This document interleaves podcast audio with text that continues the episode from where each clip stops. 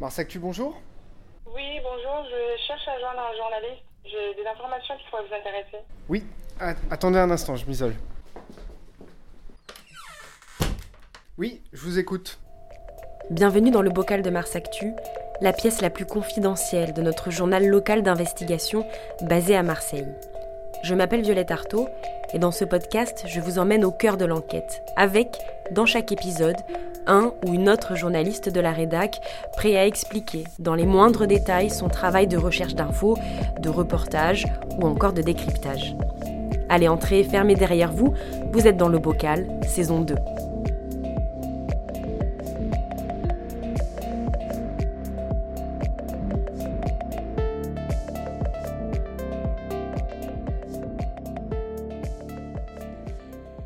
Bienvenue dans le 20e épisode du bocal de Mars Actu. Y a-t-il dans la salle des mauvaises langues qui ont pensé qu'à force on finirait par en faire le tour de ce bocal? Alors là, je peux vous le dire, les mauvaises langues se sont fourrées le doigt dans l'œil.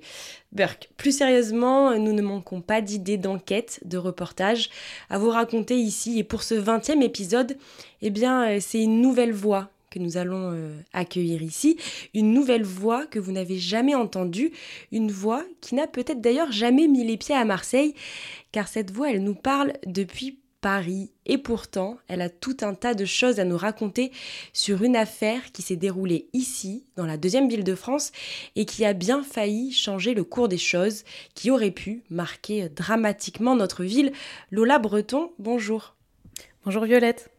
Alors, tu es journaliste indépendante, parisienne, spécialisée, dirons-nous, euh, dans les chroniques judiciaires. C'est ça. Voilà, toi tu fais un peu dans le, dans le glauque, le sordide, le violent. Tes sujets, ils sont souvent ce qu'on appelle euh, des, faits divers. Hein. Tu as récemment écrit par exemple sur le tueur de DRH, mais aussi sur les attentats du 13 novembre ou encore euh, sur les comparaisons immédiates en tant que système. C'est ça, je, côtoie un peu euh, les délinquants, les criminels, mais de loin, heureusement. Oui, car toujours dans les, dans les tribunaux. Alors ces articles, tu les as publiés dans Libération, Le Parisien, Les Jours, Sécurité et Défense Magazine aussi, à tes débuts, et donc, euh, raison pour laquelle tu es ici euh, aujourd'hui, dans Mars Actu. Alors, tu as euh, écrit pour notre journal d'enquête locale, en tout, j'ai compté six articles. Six articles qui sont parus euh, la même année, donc cette année. Le premier, c'était en janvier, et le dernier, il y a quelques jours. Tous parlent du même sujet, le projet d'attentat supposé en 2017. Alors, avant de se lancer dans ce, dans ce récit, on va écouter un petit extrait.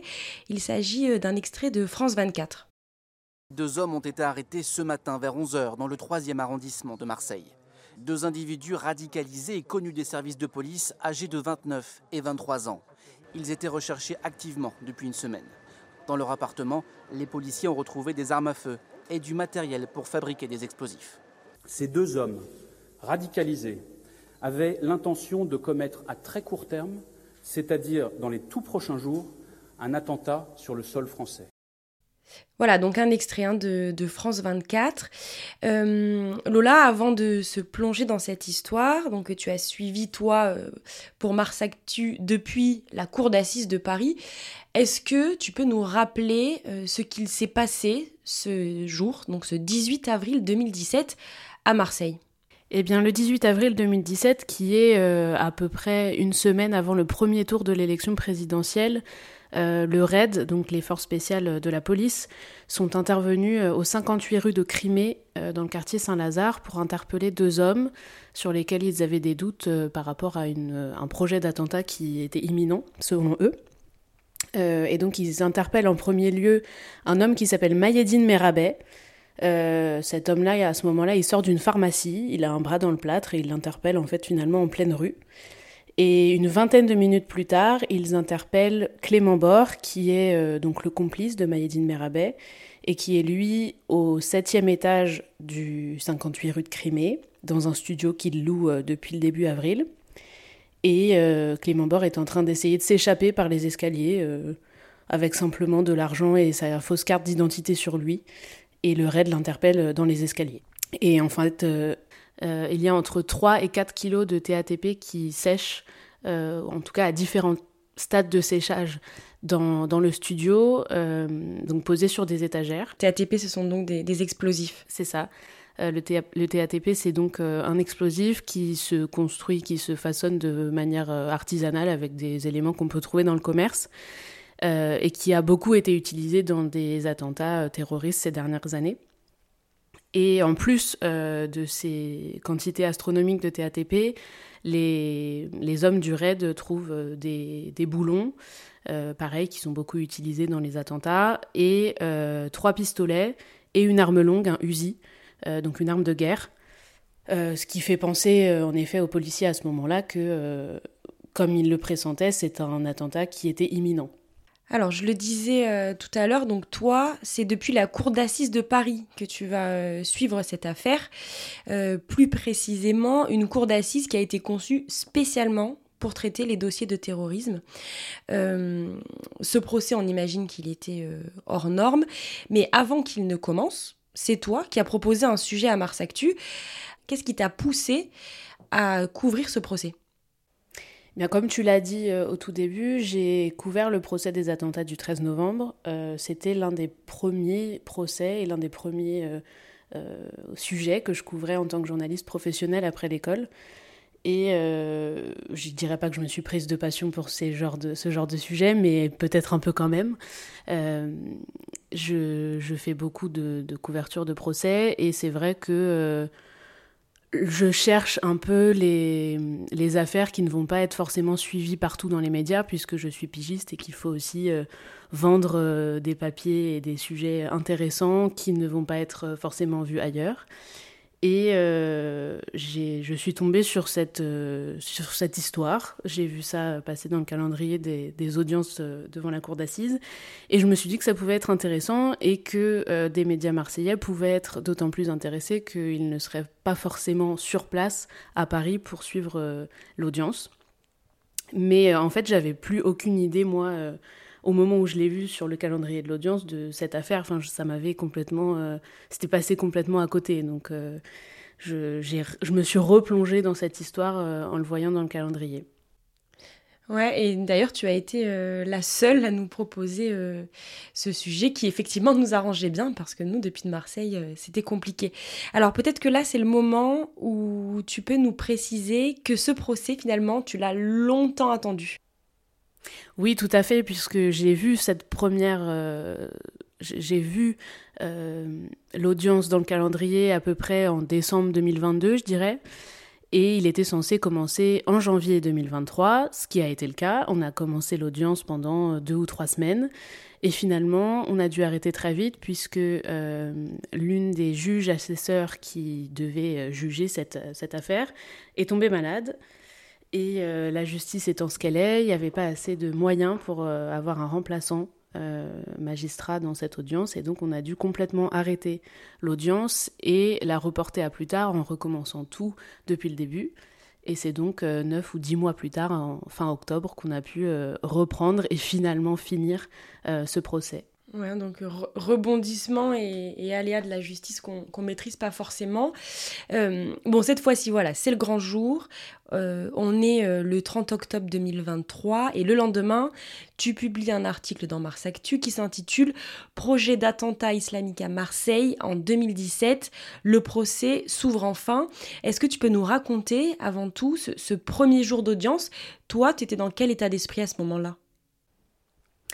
Il y a un mélange de d'excitation et d'appréhension euh, en tant que journaliste judiciaire parce que justement, je sais déjà ce qui va être dit, puisque même si la cour en elle-même n'est pas censée être mémorative, comme elle dit, c'est-à-dire que ce qu'on a déjà dit en janvier va devoir être redit, puisque la procédure devant la cour d'assises est orale, donc on, doit faire semblant d'avoir oublié qu'il y a déjà eu un, procès en janvier.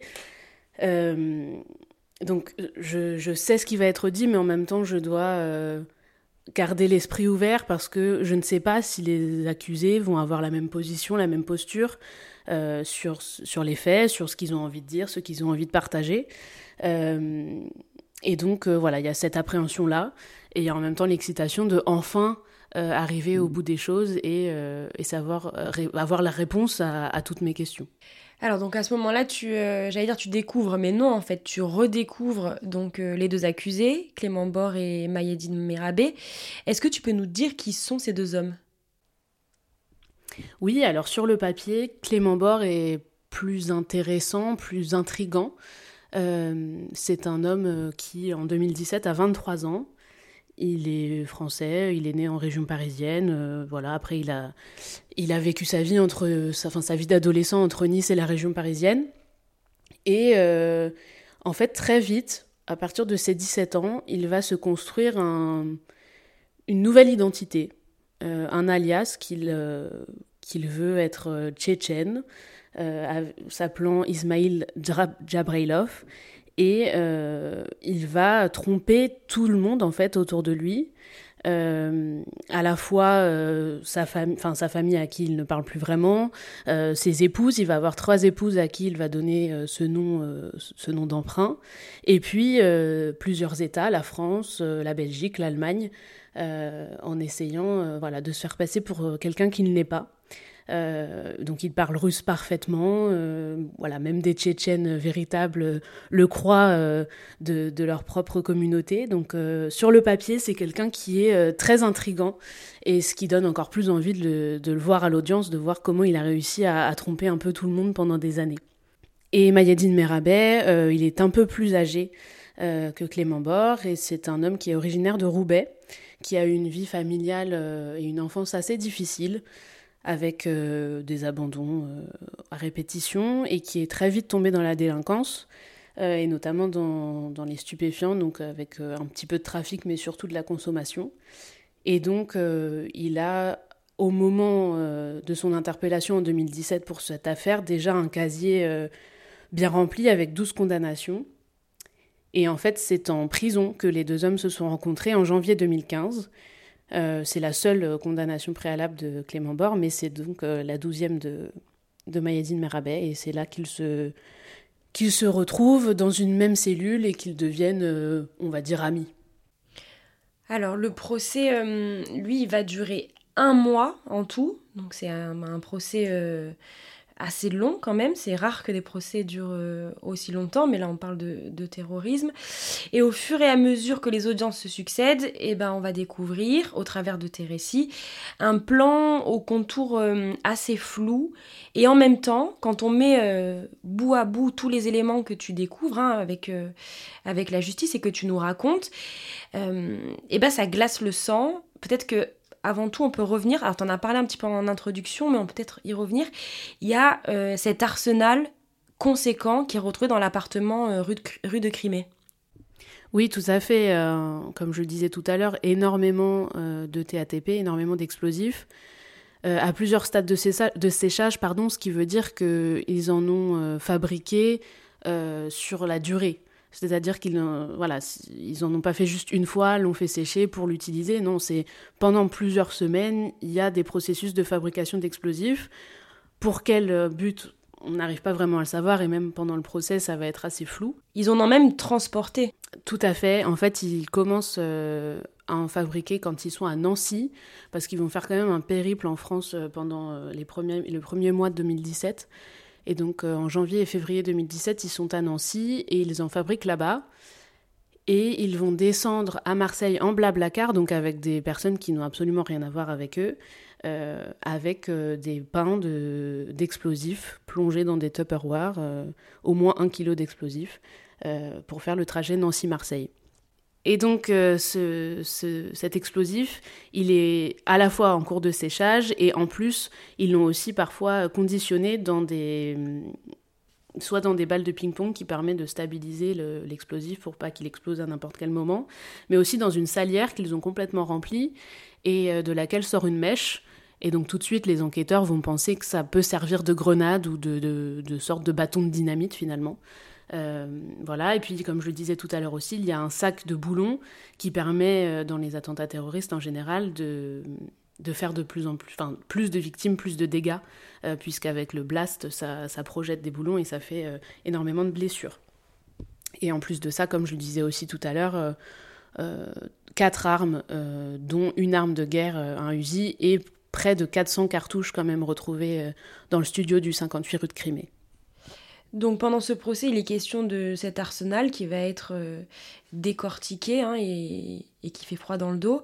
Et puis, euh, il est aussi question de cibles potentielles. Est-ce que tu peux nous expliquer ça? Oui, euh, c'est assez difficile en terrorisme de parler justement de, de projet d'attentat s'il n'y a pas de cible. En tout cas, il faut quand même que l'accusation puisse prouver qu'ils avaient des intentions de faire du mal aux autres. Donc c'était un, point central évidemment du procès. Et depuis le départ, euh, Clément Bord et Mayadine Merabet expliquent qu'ils n'avaient pas de cible, euh, qu'ils n'avaient pas vraiment de projet d'ailleurs, et qu'ils euh, avançaient un peu au jour le jour, et c'est ce qu'ils ont continué à dire pendant l'audience.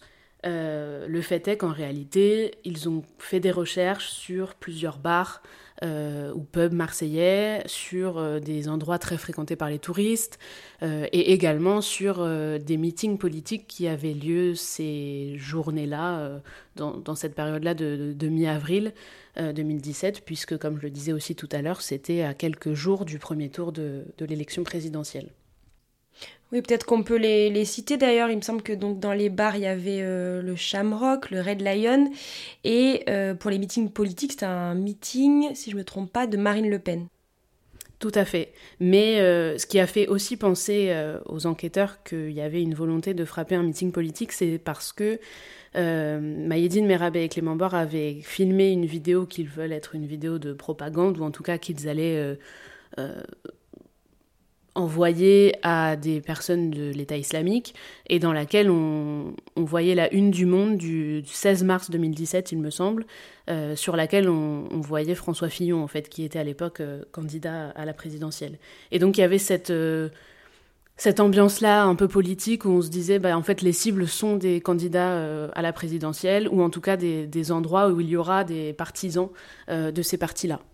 Alors, c'est la question que, j'allais te poser. Euh, quel est le lien de des accusés avec l'État islamique? Alors, euh, ils ont deux personnalités très différentes, Mayedine Merabé et Clément Bord, sur ce sujet-là comme sur beaucoup d'autres. Clément Bord, c'est un homme qui s'est converti à l'islam quand il avait 14 ans et qui s'est radicalisé euh, petit à petit, notamment lorsqu'il est arrivé en Belgique à l'âge de 17-18 ans. Et là, il a commencé à, traîner avec euh, des hommes qui partageaient son avis sur une vision de l'islam plutôt radicale, plutôt rigoriste. Et il dit lui-même, il l'a dit d'ailleurs à l'audience, euh, qu'il il avait une sorte de fascination, euh, même d'admiration pour l'État islamique à partir du moment où celui-ci proclame en fait le califat, donc en 2014. Et euh, à partir de ce moment-là, forcément, il, se crée une bulle euh, de personnes qui pensent comme lui, et il va même euh, côtoyer des personnes, notamment une, qui passera à l'acte, et c'est le cas de Anis Samri, qui est le, terroriste qui est derrière l'attentat du marché de Noël de Berlin en décembre 2016. voilà, donc ça c'est Clément Bord, et Mayedine Merabé est lui plus sur un un registre où il est intéressé par ces idées-là. Euh, donc lui, il est musulman depuis toujours, il a été élevé dans cette, euh, dans cette religion, mais il se il s'intéresse à un islam plus rigoriste, voire radical, euh, quand, autour de 2015-2016, où il se marie notamment avec une femme qui est très radicalisée, mais qui va le quitter parce qu'elle estime que lui ne l'est pas assez. Donc euh, voilà, la, personnalité de Maïzine Merabek sur, sur la religion comme sur d'autres choses est assez ambiguë. Euh, et d'ailleurs, Clément Bord dira que euh, il, a l'esprit de contradiction et, il a l'esprit critique, trop d'esprit critique, qui le fait lui-même parfois douter de, ses convictions. Alors, avant de hum, parler de la sanction de la justice, j'ai une question pour toi qui est plus, plus personnelle, Lola. Tu as euh, suivi ce procès pendant un mois. Est-ce que, au fil des audiences, euh, toute humaine que tu es, ton regard a changé sur les deux accusés? On n'a pas parlé de leur, euh, de leur défense, mais enfin si tu l'as esquissé un petit peu tout à l'heure, mais on, va pouvoir en, reparler. Est-ce que tu en es venu? Et je te pose la question parce que ça arrive très souvent aux journalistes qu'on appelle chroniqueurs judiciaires. Est-ce que tu as eu un moment de la compassion pour ces hommes? Oui, je pense que c'est hum, humain, en effet, comme tu disais. De... Enfin, je dirais pas que c'est des monstres. On est devant des personnes qui, euh, visiblement, en tout cas de ce qu'ils présentent devant la cour, se sont remis en question depuis 2017, euh, ont remis en question leurs croyances et, leur idéologie, en tout cas celle à laquelle ils, euh, ils adhéraient à l'époque. Et, et voilà, et puis un procès, c'est aussi parler de la personnalité des accusés, euh, savoir ce qui s'est passé dans leur, euh, dans leur histoire, euh, comment ils ont évolué depuis les faits, etc. Donc oui, il y, a, des moments de compassion, bien sûr, et notamment quand on parle oui, de, de, comment ils ont évolué, de leur regard sur les faits et sur ce qu'ils ont fait, ou ce qu'ils prévoyaient peut-être de faire. Et je, oui, à un moment donné, c'est, on a de la compassion. Après, c'est aussi euh, par rapport aux autres accusés, parce que c'est vrai que j'en ai pas beaucoup parlé, euh, voire pas du tout, dans les, dans les épisodes que j'ai écrits pour Mars Actu, parce que ce sont euh, les dix autres accusés qui les accompagnaient devant la cour d'assises ne sont pas marseillais et n'ont aucun lien avec Marseille. Mais ce sont des hommes qui, dans certains moments d'audience, m'ont aussi touché par, leur, par leurs mots, par leur attitude et et, voilà. Oui, donc là, c'est des accusés qui étaient, euh, à qui on reprochait euh, d'avoir fourni les, les, armes et l'arsenal aux, deux principaux accusés, c'est ça? Exactement. Alors, à des niveaux différents. Euh, il y en avait qui avaient vraiment vendu des armes et d'autres qui avaient, par exemple, gardé le fusil Uzi chez eux pendant une nuit voilà, ou, d'autres qu'on soupçonnait d'avoir euh, été l'intermédiaire pour pouvoir acheter une arme. Enfin voilà, donc c'était tout autour des armes, mais euh, à des degrés différents d'implication. Alors tu disais tout à l'heure euh, ce qu'il prévoyait de faire ou ce qu'il prévoyait peut-être de faire. Est-ce que c'est là-dessus que c'est basé principalement la défense des accusés? Oui, comme je le disais tout à l'heure, c'est à l'accusation de prouver qu'il y avait un projet d'attentat, euh, ce qui est difficile à faire quand on n'a pas de cible euh, définie, quand euh, on sait que les hommes ont, comme je le disais aussi, fabriqué de l'explosif pendant plusieurs semaines et ne sont en réalité jamais passés à l'acte. donc la défense c'est basée sur ça en fait, de dire mais ils avaient les armes et le TATP depuis au moins février ou mars 2017. Finalement, on les arrête quasiment fin avril 2017 et il n'y a eu aucune victime, euh, aucun mort, aucun voilà, il n'y a aucun plan euh, qui soit défini euh, directement. Et à l'audience, les, deux hommes sont d'ailleurs d'accord pour, en tout cas, disent tous les deux, on n'avait pas de plan. On a pensé à plusieurs choses, ça nous a traversé l'esprit, euh, on a pensé faire des dégâts matériels, on a pensé euh, euh, juste faire peur. voilà, après on y croit, on n'y croit pas, c'est comme ça. Mais en tout cas, ce qui est sûr, c'est que les contours de ce supposé projet restent très flous. Et c'est sur ça, en effet, que s'est basée la défense tant de Maïdine Merabé que de Clément Bord. Est-ce qu'à un moment donné, toi-même, tu as eu une intime conviction par rapport à ce qui était présenté pendant ce procès? Non, je pourrais pas dire que j'ai eu d'intime conviction, tout simplement parce que, comme je dis, tout est très très flou. Euh, ce qui est indéniable, c'est qu'en effet, euh, ces deux hommes étaient euh, pro-État islamique ou du moins partisans de certaines de leurs idées, ce qui est déjà problématique. Et ce qui est aussi indéniable, c'est qu'ils avaient engrangé et acheté un arsenal euh, qui n'est pas normal pour euh, n'importe qui qui n'aurait pas réellement une intention ou une envie de, faire quelque chose. Après, quel est ce quelque chose C'est assez difficile à dire. Euh, Mayedine Merabel, lui, il, explique que ce qu'il voulait faire, c'était des vidéos médiatiques pour éveiller les consciences sur les victimes civiles en Syrie. donc les victimes civiles en Syrie dues au bombardement de la coalition internationale. Euh, c'est une, euh, une, explication qui est assez difficile à croire, parce que c'est quand même... Euh, bon, c'est difficile à croire de, de se dire qu'on va mettre 4 kilos de TATP juste pour faire une vidéo, ce qui n'aura pas d'impact sur les gens. donc c'est difficile à croire, mais en même temps, de l'autre côté, en effet, on entend les arguments de la défense qui disent oui, mais pourquoi dans ce cas ne pas avoir fait euh, quelque chose les semaines d'avant? Pourquoi les avoir interpellés euh, sans aucune difficulté, sachant tout l'arsenal qu'il y a dans l'appartement, Clément Bord aurait pu très bien euh, sortir avec les armes et essayer de, de, tirer sur des policiers, mais il n'en a rien fait. Donc tout est assez flou, mais des deux côtés en fait finalement. Alors finalement, la, justice va condamner ces deux hommes à 24 et 28 ans de réclusion criminelle. Comment va se passer l'annonce de ce verdict? Alors c'est une annonce qui a lieu très très tard, euh, le 3 décembre, donc le dimanche 3 décembre à 2h du matin.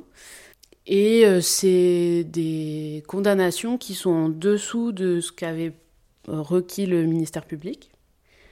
Donc euh, ce sont des condamnations qui ne sont pas euh, les plus élevées qu'ils auraient pu avoir, puisque Clément Bord euh, encourait 30 ans de réclusion criminelle, il a eu 24 ans.